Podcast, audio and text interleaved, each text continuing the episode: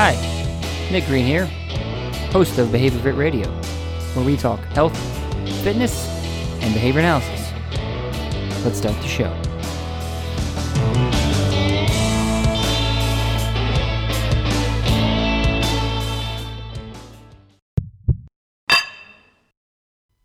Just a quick plug before we get started, I created a new continuing education course called Getting Started in Applied Behavior Analysis and Health and Fitness. So if you want to learn a little bit more about what I do and get some CEs along the way, go check it out at www.behaviorfit.com/academy.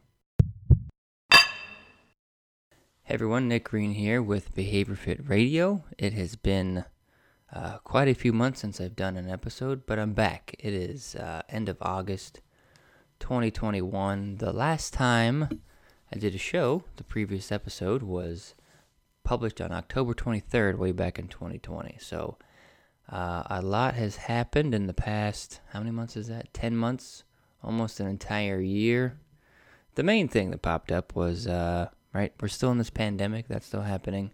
Another piece of the puzzle for me, environmentally, is the toddler does not sleep through me talking in my office anymore, so I've had to come up with a new arrangement.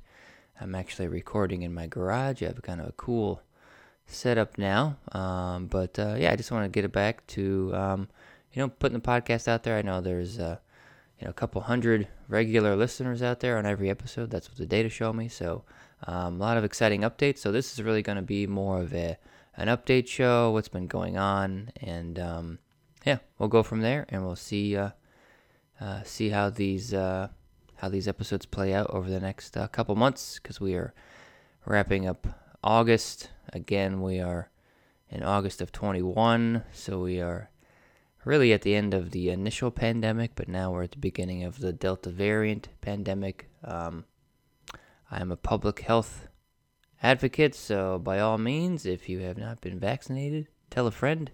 It'll be good for all of us, so that's it. Just today, I'm going to talk about a few updates coming up. So I have, since that last episode in October, I've actually published two new courses on the Behavior Fit website.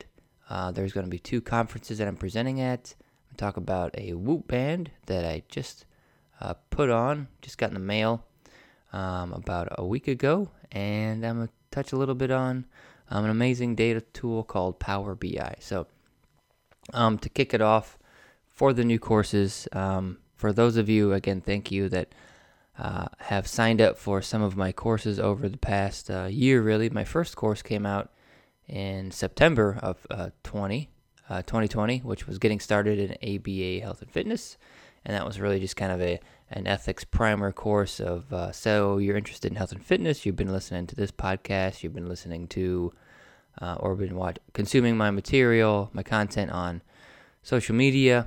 I have a website, of course, so that first course was just really me sharing everything I know about the science, applied behavior analysis, and doing what I do, helping people, coaching people through behavior change and health and fitness targets. So that was the first course.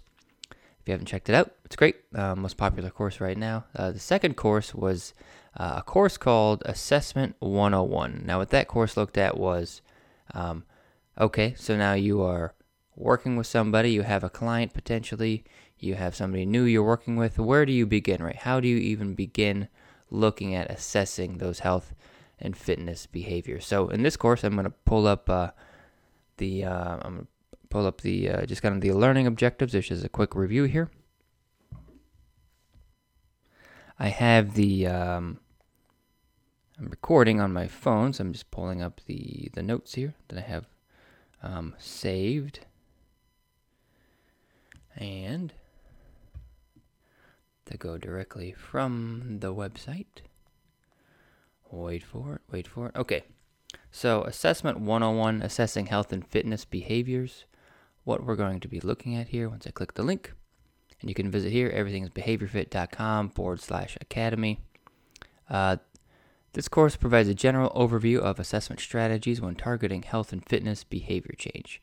The intended audience here would be anybody, any student in an applied behavior analysis program, credentialed professionals, so that'd be a board-certified behavior analyst, and other healthcare professionals that are interested in how a behavior analyst may assess health and fitness behavior. So the 5 learning objectives for this course are describe a general approach to assessing health and fitness behavior.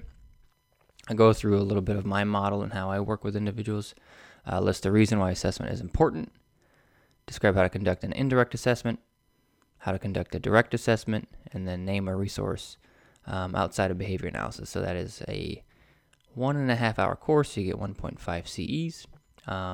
So again, that course is going to be largely based on my telehealth model. Again, I've been doing telehealth before the pandemic started. So I have a lot of experience with using different assessment tools and strategies. And so that course was, that was published. I actually completed that one. Let me think. That would have been earlier this year because I had a big gap in between that first course and assessment. So that one's been up for a while. So if you are ready, have clients, and want to use some assessment strategies, I would encourage you to take that course. And then the most recent course is How to Better Develop ProHealth Behaviors Through Collaboration with Families and Professionals. So now this is a big course, 3.5-hour course, a lot of material. So my wife, Gina Nicolini, who she's a behavior analyst as well, she's presented this material for a couple conferences, and so we thought, why not put it together for the Behavior Fit Academy? And this course is going to be those individuals that are in the field and may work with young learners that are have been diagnosed with some developmental disability. So there's a unique need there when discussing behavior change related to health and fitness. So same intended audience, any students in ABA, credentialed professionals, healthcare, behavioral healthcare providers. So the learning objectives here are going to be identifying common sources of recommendations, opportunities for interdisciplinary collaboration. Now that is important because oftentimes when learners are part of a program, whether it's in school, outside of school, you're going to have other folks involved, speech, OT, physical therapy, OT being occupational therapy. Identify ethical guidelines related to scope of practice, goal development, rationale for goal selection. So keying in on those fundamental behavior change elements, again, with very unique skill sets and rates of acquisition, jumping to a goal of saying, hey, let's go run a mile, a couple times a week, maybe too much for somebody too soon. Another learning objective, identify the rationale and social significance when submitting goals to funding sources. So again, this is going to be something driven by insurance. So there's some rationale as far as that learning objective. Identify the difference between the desired outcome and the target behavior. So this is embedding our organizational behavior management expertise into this health and fitness consulting model. So you have a goal that you need to meet this week, but how does that align with some long-term health outcome that won't be realized for another year down the road, 2 years down the road? So you have to think about those pieces. Identify a long-term treatment goal. I just talked about that. And then identify behavioral interventions that can be used, in a clinic setting or possibly in school or in the community. So that course, again, big course, 3.5 hours. So if you need a good chunk of time and you're looking at, how can I embed behavior change principles into a program for a learner, it could be any age, but mainly geared towards those with developmental disabilities. How can you better design programs, even initiate programs for, health and wellness? We give the example in the course that, we have kids, childhood obesity is a problem. And if we don't have those self-management skills, those self-help skills to take care of your overall health and well-being, being the child here, then, what's that projection look like? If we do something today, we could maybe stave off increased weight gain. We could improve general health and fitness, but if we do nothing, then we all know conditions can't get any better. So that's really kind of the heart and meat of that course there for, again, the course titled How to Better Develop ProHealth Behaviors Through Collaboration with Families and Professionals. So Those are the two new courses, which we're very excited about. That first assessment 101 course, that kind of fits a just kind of a insider's note here, since you are listening to the podcast. That kind of fits a kind of a 3-pack of courses I've been working on. Assessment 101 being the first one. Set the phone down there. The second one being measurement. So how do we measure health and fitness behaviors? So of course, that'll be a lot of my expertise and background in measuring exercise and fitness behavior. And then a third course being intervention selection. So those are the next two courses. Measurement, I'll probably call it Measurement 101, and then Intervention Selection 101. So again, following, if you take those three courses, you should be fairly prepared. Not saying that's going to be the end of training, of course, but that's going to be a great start for somebody looking to get into health and fitness. So you can look out for those courses. I would like to finish those by the end of the year. You know, it takes a lot of time to put the materials together, blah, blah, blah, all those things. So those are the courses, and there's a couple of new ones that I'm planning to come out fairly soon. So next on the agenda, we have a couple upcoming conferences that I'm excited to be a part of the conference circuit again. So if we recall, if you really pay attention to anything that I've been working on in years past, I've always been a part of, conferences in the academic world, professional conferences. But once I graduated, moved back home here to Indiana, I was out of the loop. 1, because of school, but 2, as soon as I was ready to get back into the swing of things, the pandemic happened and could have put a kibosh on all those conferences. But since then, I've been invited to speak at the Oregon Association for Behavior Analysis, or ABBA, and the Missouri Association for Behavior Analysis. So or ABBA is going to be a virtual online-only course or online conference October 15th and 16th of this year, 2021. And the Missouri ABBA conference will be actually in person in St. Louis, Missouri on November 12th and the 13th. So I will be speaking at both of those in an invited speaker slot, which I'm very excited and humbled to be a part of. But the key here is that if you are in Oregon and you're listening to this, and you're going to the conference, I'll see you online. And if you are in Missouri in the Midwest, I will see you there in person. And because they are 2 talks very close to each other, I will probably be giving the same talk. So again, if you want to hear me speak, ORABA, October 15th and 16th, I'll probably post more on my social media ahead of that. And then MOABA, November 12th and 13th. Again, very excited to be out there because now I have a really good body of work over the past year in the pandemic, working with folks to really share. There's has always been a need and interest for health and fitness work and behavior analysis. So now I'm going to really prepare a nice general talk. It's going to be about addressing health and fitness during a pandemic and what I've learned from the field, working in the field. So yeah, I'm really excited to dig into the outline and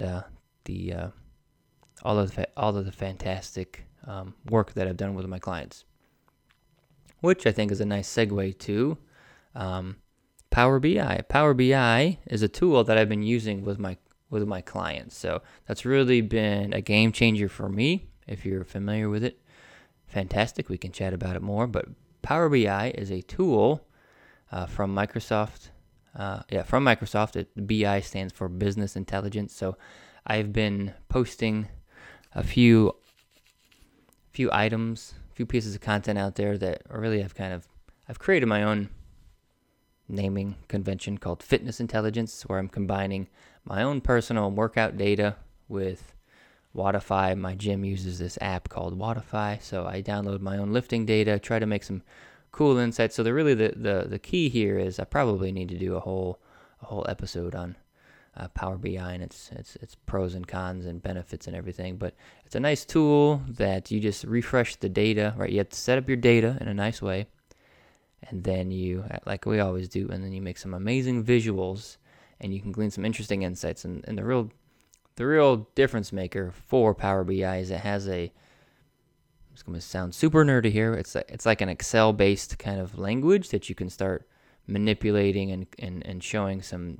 neat trends and insights in your data. So a lot of I've been using that tool now for, personally, well over a year. So most of my data that will be in those presentations for Oregon ABBA and Missouri ABBA will be in that Power BI format. So it's gonna be fun and different. So in general, though, it's as I've been thinking about how to describe it to people, you have to start, when you're looking at graphing your own data, you have to start thinking in tables as opposed to just a couple columns, and how you are going to, just doing like an XY graph, because once you start figuring out how to set up your data that way, then really the level of insight is really, it just becomes, infinite. And it's a tool that I've really come to enjoy. So I just wanted to share that again with everybody on this episode, that if that's kind of new and interesting to you, go look back at my feed and look at, I'd say mainly Instagram, because that's the easiest way to curate the content and search for it there. But you'll see that those posts, and you can go back and see just the trends I've been able to make. Definitely as I'm thinking about it now, hearing myself out loud, I need to do either like a kind of basic tutorial video or definitely a podcast too. So. I'm excited to see how that looks, because that'll be the first time I will be presenting that kind of data visualization strategy in a conference. Because before, it's really been all kind of the classic Excel-based, nice, clean XY charts. So, yeah, that'll be fun.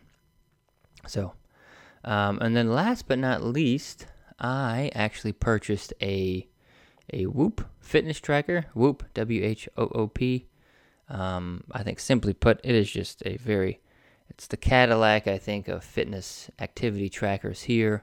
It has no watch face on it. I'm wearing it right now. It's just a nice rectangle shaped sensor that sits on your wrist, and you can buy all the accessories. I have a teal wristband that goes with it, but really the magic with this device is the app and the technology that goes along with it. And while I'm thinking about it, if you have not heard the Whoop interview on Matt Cicoria's podcast with one of the co-founders of Whoop, I recommend you go check that one out.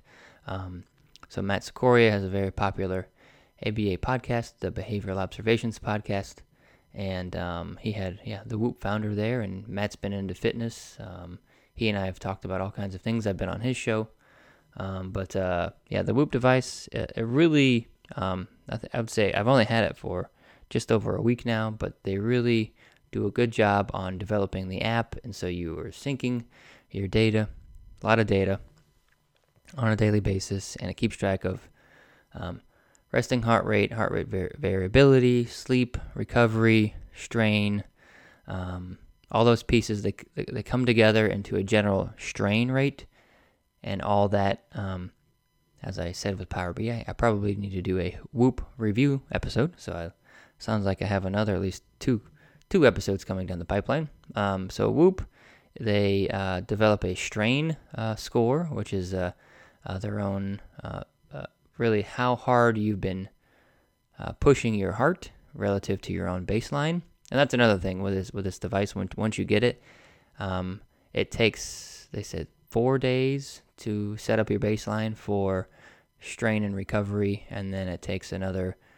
I'm still early, so again, I'm not as fluent in all the bells and whistles here. But there's like a monthly report that comes out, and there'll be like a bi-weekly report that comes out that really is going to help you map on, again, all the physiological data, how that correlates with how you're feeling, your performance.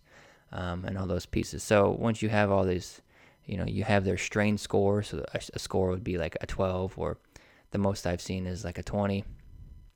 So you see your strain score, you see that graphed alongside of a recovery score, and then the coaching in there is within the app says you can push yourself today because you've been well recovered, or it might say you didn't sleep as much as you should have, so now you need to not push yourself as much. All those different variations there, and I have a buddy of mine at work that he actually has one. He stopped using it. He just wasn't a fan of the business model. The business model is you buy the device, which is $60 if you get the discount, and then you pay $30 a month to essentially keep entering your it's a subscription model, and you have to commit to 6 months or yearly intervals. And so we were just chatting about it the other day, and he said,